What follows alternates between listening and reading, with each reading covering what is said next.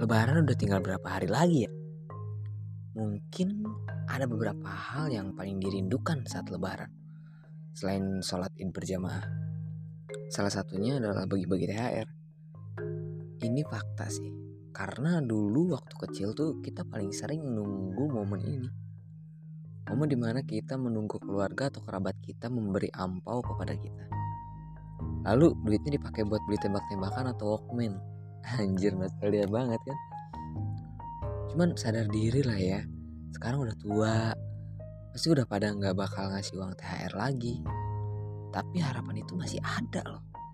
Apalagi ketika ada kerabat yang datang ke rumah kita dalam hati kita selalu berharap kapan nih THR-nya dikasih?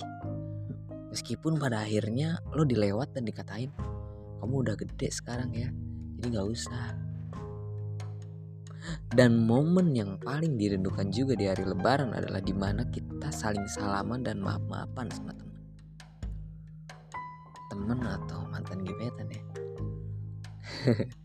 Tapi yang jelas momen maaf-maafan adalah yang paling identik di hari lebaran. Dan itu adalah momen yang paling dirindukan. Apalagi momen ini adalah hal yang tepat untuk saling memaafkan dengan teman yang sering debat sama kita apalagi debat masalah politik yang mana lagi rame kan saat ini. Ya iya kan 2024 mau pemilu. Sebenarnya gue gak mau bahas politik sih tapi gue juga penasaran siapa ya presiden kita di tahun depan? Apalagi ibu kota kan mau pindah juga tahun depan. Emang jadi gitu pemindahan ibu kota?